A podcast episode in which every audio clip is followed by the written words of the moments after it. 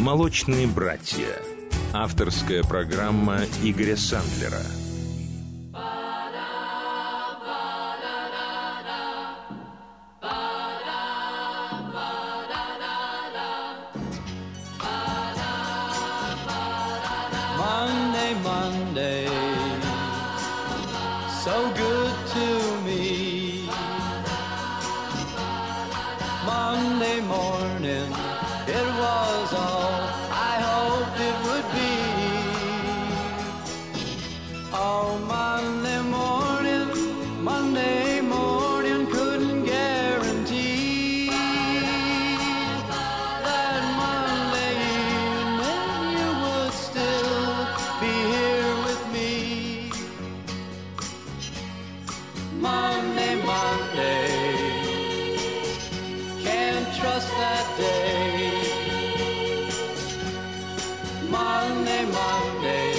Sometimes it just turns out that way. Oh, Monday morning, you gave me no warning of what was to be. Oh, Monday, Monday, how could you leave and not take me? Every other day, every other day, every other day, every other day of the week is fine. But whenever Monday comes, but whenever Monday comes, you can find me crying all of the time. Monday, Monday, so good to me. Monday morning, it was all I hoped it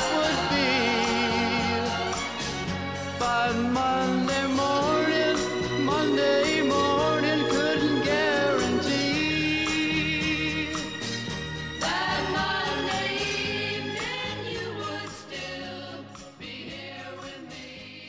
Ну что ж, еще раз доброй ночи, дорогие друзья, для тех, кто к нам присоединился недавно, и спокойной ночи для тех, кто отсоединился. Телефон прямого эфира плюс семь, СМС плюс семь девятьсот двадцать пять сто один сто семь и ноль, телефон семьсот восемьдесят восемь сто семь и ноль, впереди четыреста девяносто пять.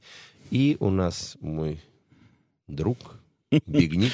Да, давай вернемся, давай вернемся к нашей э, традиционной рубрике, которая у нас называлась «Альбом месяца».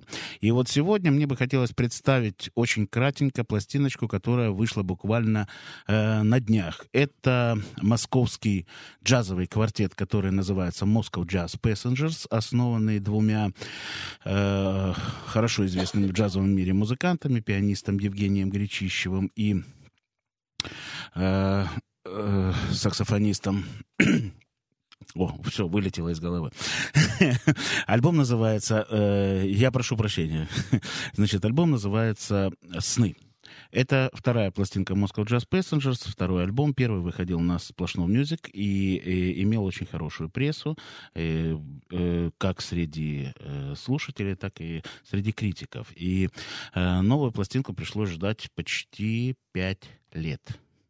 Новая работа ансамбля э, Moscow Jazz Passengers. И я предлагаю послушать с этой э, пластинки композицию, которая носит название «Просто человек».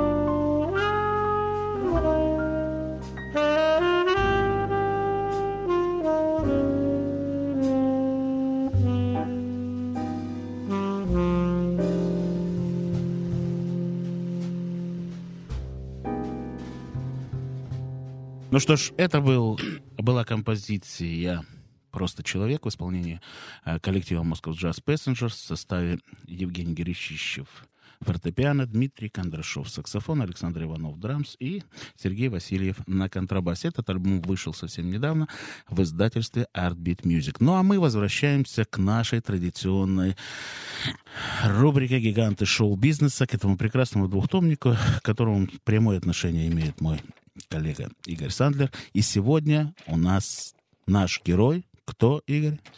Сегодня наш герой Лу Адлер, владелец «Рокси» и организатор «Монтерей Поп Фестиваль».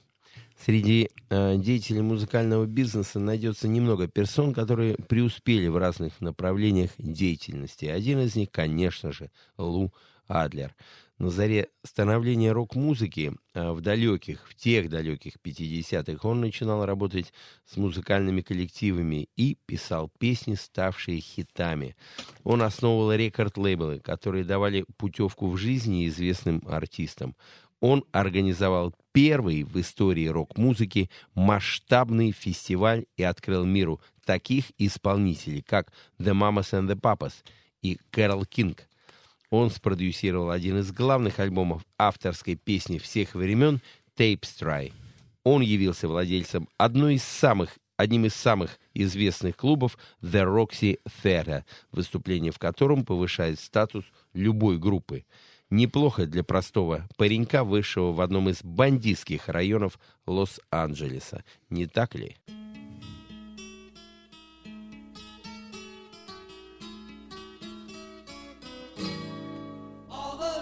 All leaves are brown, and the sky is gray, and the sky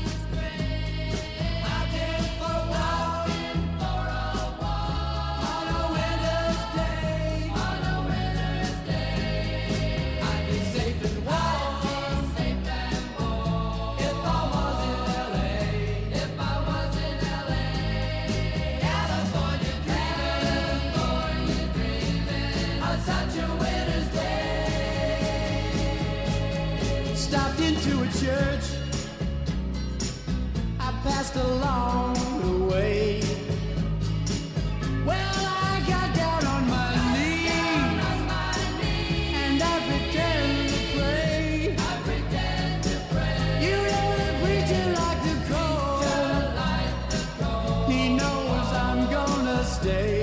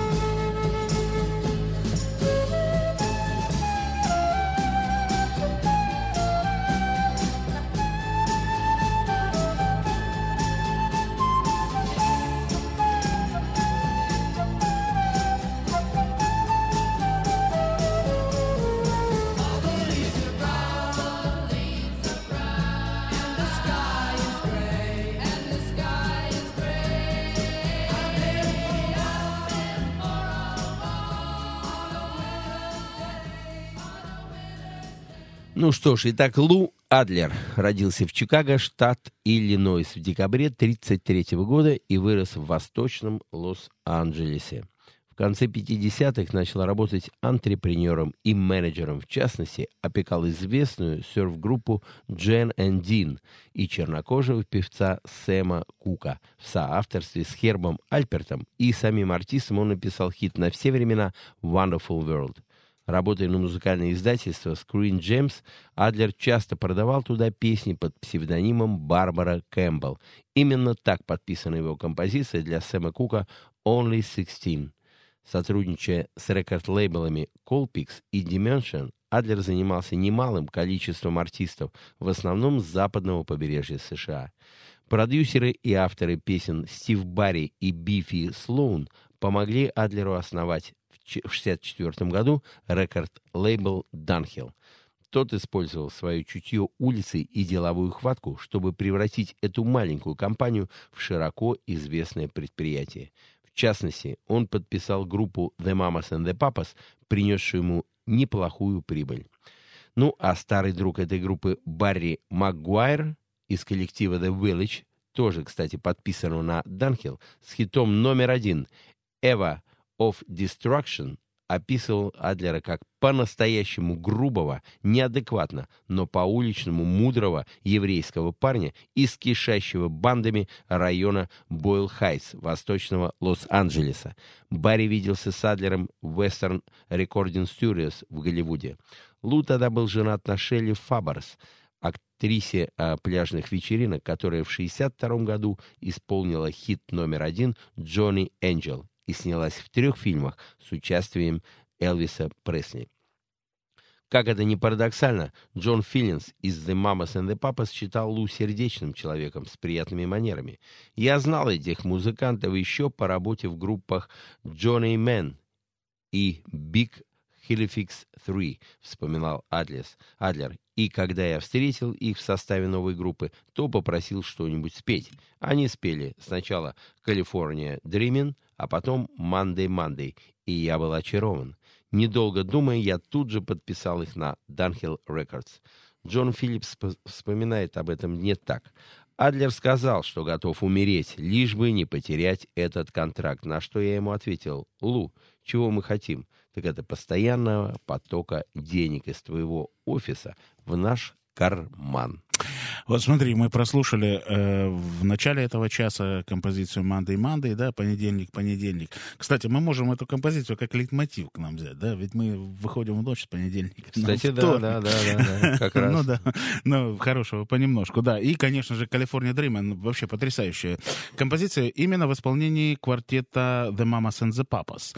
И ведь и одна, и вторая тема, они уже переиграны, перепеты столькими э, музыкантами, э, и до сих пор, ну, и кстати... Нил Даймонд, и Серго Мендес, и Херб Альперт, и The Five Dimension, и Мариана Фейтфул, Сюзанна Хопс, Вильсон Филлипс, подожди, и масса Бойс, других. Шикарное, шикарное исполнение «Бич Бойс». Да, Beach я просто Boys, хочу сказать, что... ар и эм, да. Хосе Фелисиано, ну... Карпетс последние. Карпентерс, да, да, да. Я просто что хочу сказать, Игорь. Смотри, и э, ведь Mamas and the Papas, именно Лу Адлер дал этому коллективу э, вот тот э, начальный, как говорится, э, толчок, да, для их творчества. И их дебютная пластинка, благодаря его четкому, очень четкому продюсингу, ведь именно Адлер был продюсером этой пластинки. Да.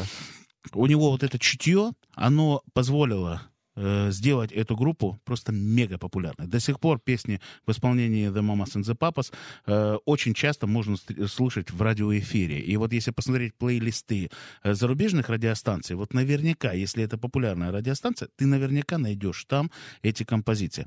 Но давай сейчас э, послушаем э, еще одну исполнительницу, которая именно благодаря Лу Адлеру э, стала популярной. Это Дженис Джоплин.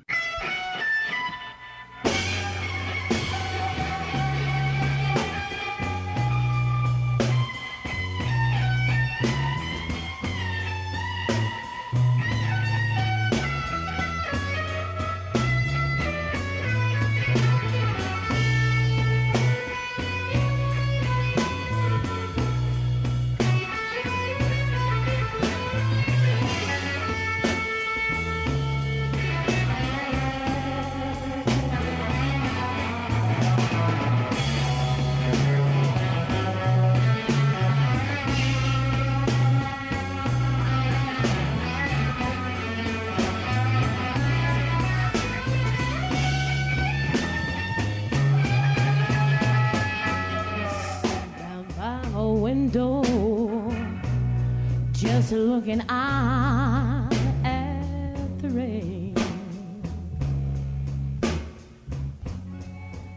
Mm-hmm. Sitting down by my window, just looking out at the rain.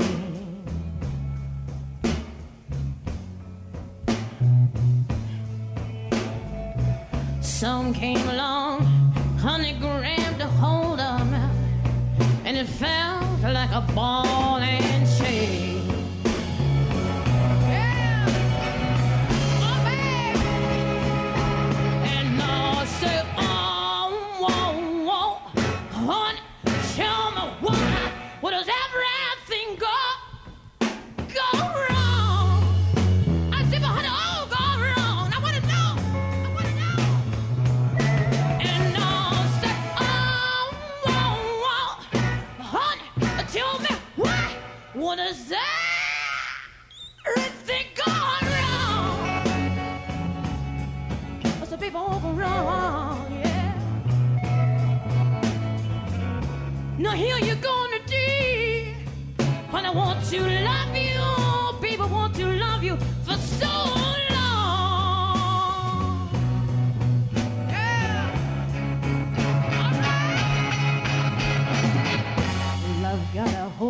Baby, and it feels like a ball and chain.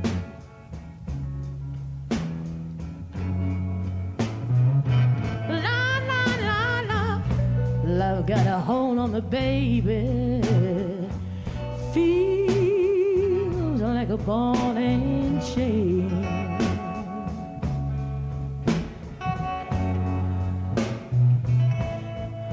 I don't know why the man I'm loving wanna go on and leave me here, so wanna leave me here, so much pain.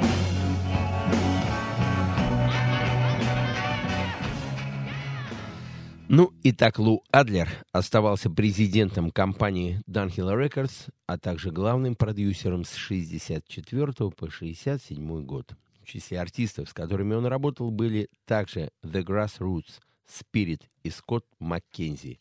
Летом шестьдесят седьмого года Лу Адлер продал Данхилл Рекордс компании эй би си за три миллиона долларов. Ну, а позднее, в том же году, он основал Ода Рекордс. В июне шестьдесят седьмого года бизнесмен помог организовать Монтерей Интернешнл Поп Фестиваль, а также спродюсировал фильм о нем «Монтерей Поп». Монтерей Интернешнл Поп Мьюзик Фестиваль, положивший начало фестивальному рок-движению, прошел с шестнадцатого по восемнадцатое июня тысяча девятьсот шестьдесят седьмого года в местечке Монтерей, Каунти Фэйрграундс, близ калифорнийского города Монтерей. Этот фестиваль был первым широко разрекламированным и массово посещаемым мероприятием. Он привлек до пятидесяти пяти тысяч посетителей в день, а на его пике в, воскресен... в воскресную полночь на площадке присутствовало порядка девяноста тысяч человек. Фестиваль запомнился первым крупным появлением в Америке таких исполнителей, как Джими Хендрикс, The Who и Рави Шанкар. Там состоялось первое масштабное публичное выступление Дженис Джоплин, а также знакомство большой, преимущественно белой аудитории с, автор, с афроамериканцем Одисом Реддингом. На фестивале также выступили Jefferson Airplane, The Mamas and the Papas, Эрик Берден, The Animals, Саймон и Гарфанкель, Кеннет Хит, The Стив Миллер Band, The Birds, Buffalo Springfield и The Grateful Dead. В течение трех дней слушатели наслаждались лучшей музыкой, вспоминал импресарио Билл Грэм. Джимми Хендрикс и Дженис Джоплин создали рок-историю, затронув душу каждого из присутствующих. До Монтерея они были практически неизвестны. Дженис была первой, кто похитил сердце аудитории, исполнив блюз большой мамы Тортон «Ball and Chain». Ни одной другой женщине до Дженис или после нее не удавалось так глубоко тронуть публику своими эмоциями. На фестивале присутствовало немало влиятельных персон музыкального бизнеса. Засветились тут известный менеджер Альберт Гроссман и президент Columbia Records Клайв Дэвис. После исторического выступления Дженис и ее группы Гроссман решил взять их под свою опеку и убедил Дэвиса потратить двести пятьдесят тысяч долларов, чтобы выкупить их у компании «Мейнстрим». Да, но Дженис Джоплин мы послушали как раз именно с этой композицией, и это живая запись была. Дженис Джоплин, согласись, что сумма по тем временам просто ну, колоссальная. Фантастическая. Сейчас миллионы долларов — это намного меньше, чем тогда двести пятьдесят. Ну, конечно, да, конечно, это, конечно. Это, это... Я не знаю, ну, много-много миллионные. И вот сейчас, ты знаешь, я, мне бы сумма. Очень хотелось предложить э, всем нам послушать э, композицию «Сан-Франциско» в исполнении э, Скотта Маккензи.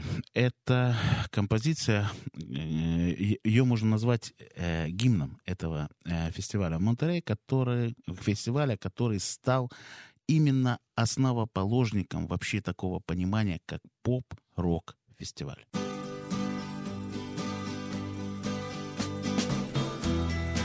If you're going to San Francisco,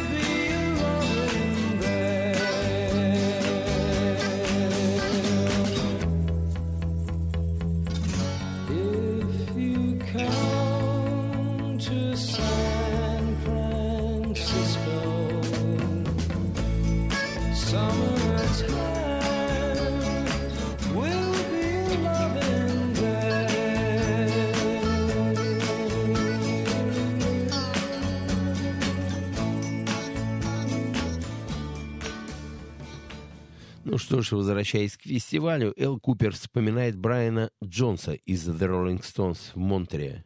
Во время фестиваля Брайан тусовался с хиппи, валялся с ними на земле и принимал ЛСД.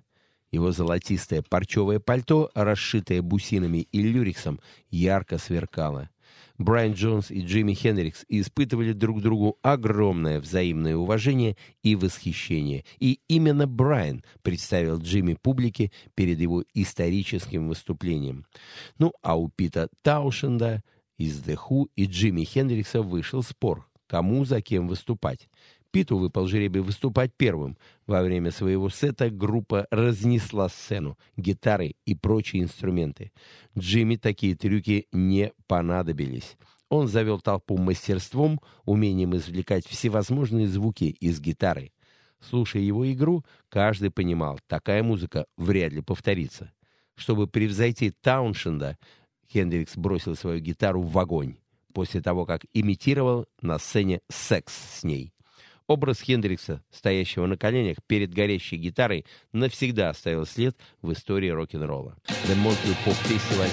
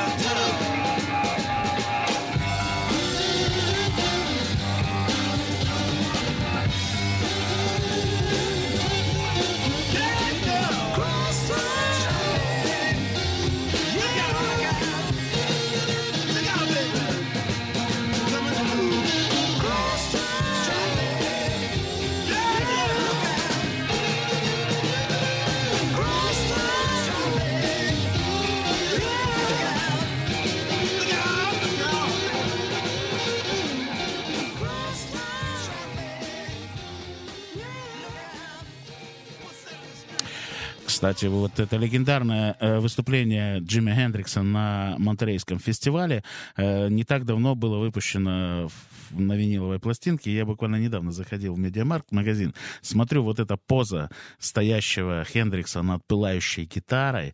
Это прямо, представляешь, посреди вот этой всей попсы, вот этот вот... Э- облик, лик, можно сказать, да. И, кстати, ты хорошо сказал по поводу э, того, что между Таунсендом и э, Хендриксом э, произошло недопонимание, кто, кто э, первый будет первый выступать. Будет выступать. Да. Почему? Потому что, ну, в музыке считается, чем дальше ты, тем круче. Хедлайнер, да? Типа, да? Хедлайнер, да. И поэтому, типа. и поэтому The Who разбили свою аппаратуру, вот эту... Э, специально, да? Специально для... Вот, вот, то есть... Э, ну, э, с этого началось. Этого, да, с легкой руки. Этого, после этого у Они них уже это всегда стала это такая стала фишка, система, да. Да. Хотя вот я помню, что э, когда читал воспоминания о Кейти Муни, о барабанщике группы The Who, да, о, о, там пишется о том, что все началось с него, потому что он развалил на одном из концертов, он развалил свою барабанную установку, и после этого как бы это стало атрибутом, атрибутом да, их шоу. Ну, давай аппарат. Продолжим все-таки про Лу Адлера. Ну, действительно, Лу Адлер позже с удовлетворением подводил итоги фестиваля. Нашей главной задачей было обеспечить мероприятие всем самым лучшим – звуковой аппаратурой, сценой и, что самое главное, комфортным размещением, питанием и транспортом для артистов. Итак, основы фестиваля движения были заложены. Хоть публика и была преимущественно, э, публика была белокожей, Монтерю пересек музыкальные границы, смешал фолк, блюз, джаз, соул, эр энд би, рок, психоделик, поп и классические жанры. The Mamas and the Papas, Саймон и Гарфанкель и The Birds начали свое восхождение к звездному Олимпу, наряду с другими новыми ансамблями из Великобритании, США, Южной Африки и Индии. Ну, а большой коммерческой творческой удачей Адлера оказалось подписание контракта с певицей, пианисткой и автором песен из Нью-Йорка Кэрол Кинг в тысяча девятьсот семидесятом году. Я долго наблюдал за успехами Кэрол, и когда она все же решилась на сольную карьеру, я одним из первых предложил ей контракт, говорил Адлер. Кстати, заслуги этой незаурядной личности перед музыкальной индустрией не ограничиваются сольными альбомами для Оде Рекордс. Ну вот смотри, в семьдесят втором году э, Лу вместе с... Э, Кэрол Кинг выиграл две премии Грэмми. Одну за композицию «It's Too Late», которая была признана лучшей записью года. И упоминаемый тобой уже альбом «Tapestry» до сих пор считается самой важной бардовской пластинкой, если можно так сказать, в мире. Я предлагаю вот как раз и послушать сейчас композицию «It's Too Late» в исполнении Кэрол Кинг.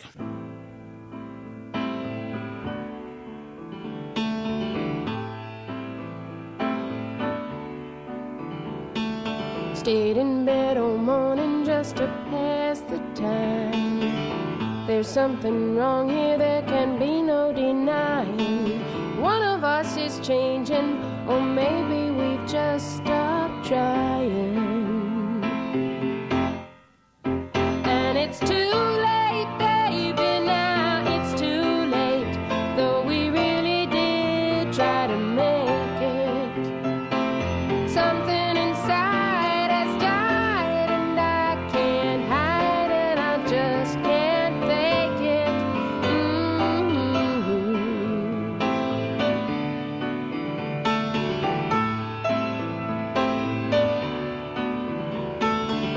Something so easy living here with you. You were light and breezy and I knew just what to do. Now you look so unhappy and I feel like a fool. And it's too late, baby, now it's too late. Though we really did try to make it. Something inside has died.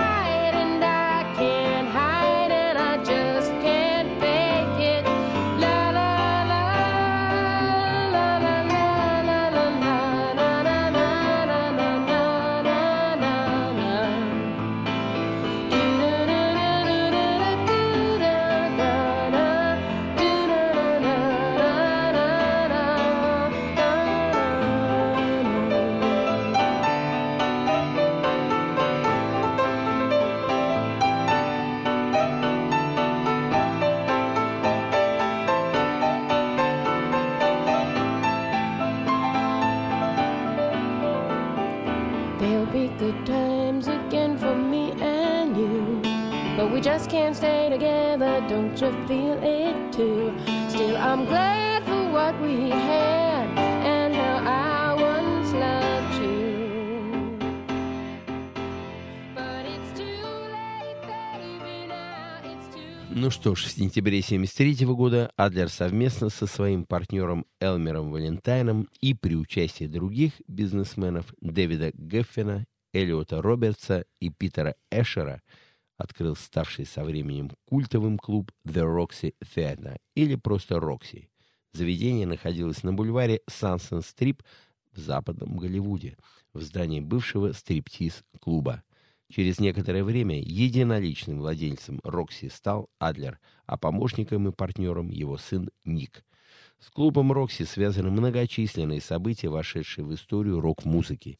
Здесь дали свои первые концерты многие исполнители, ставшие со временем мировыми звездами. Нил Янг и его группа «The Santa Monica Flyers» играли в «Рокси» в первую неделю работы клуба.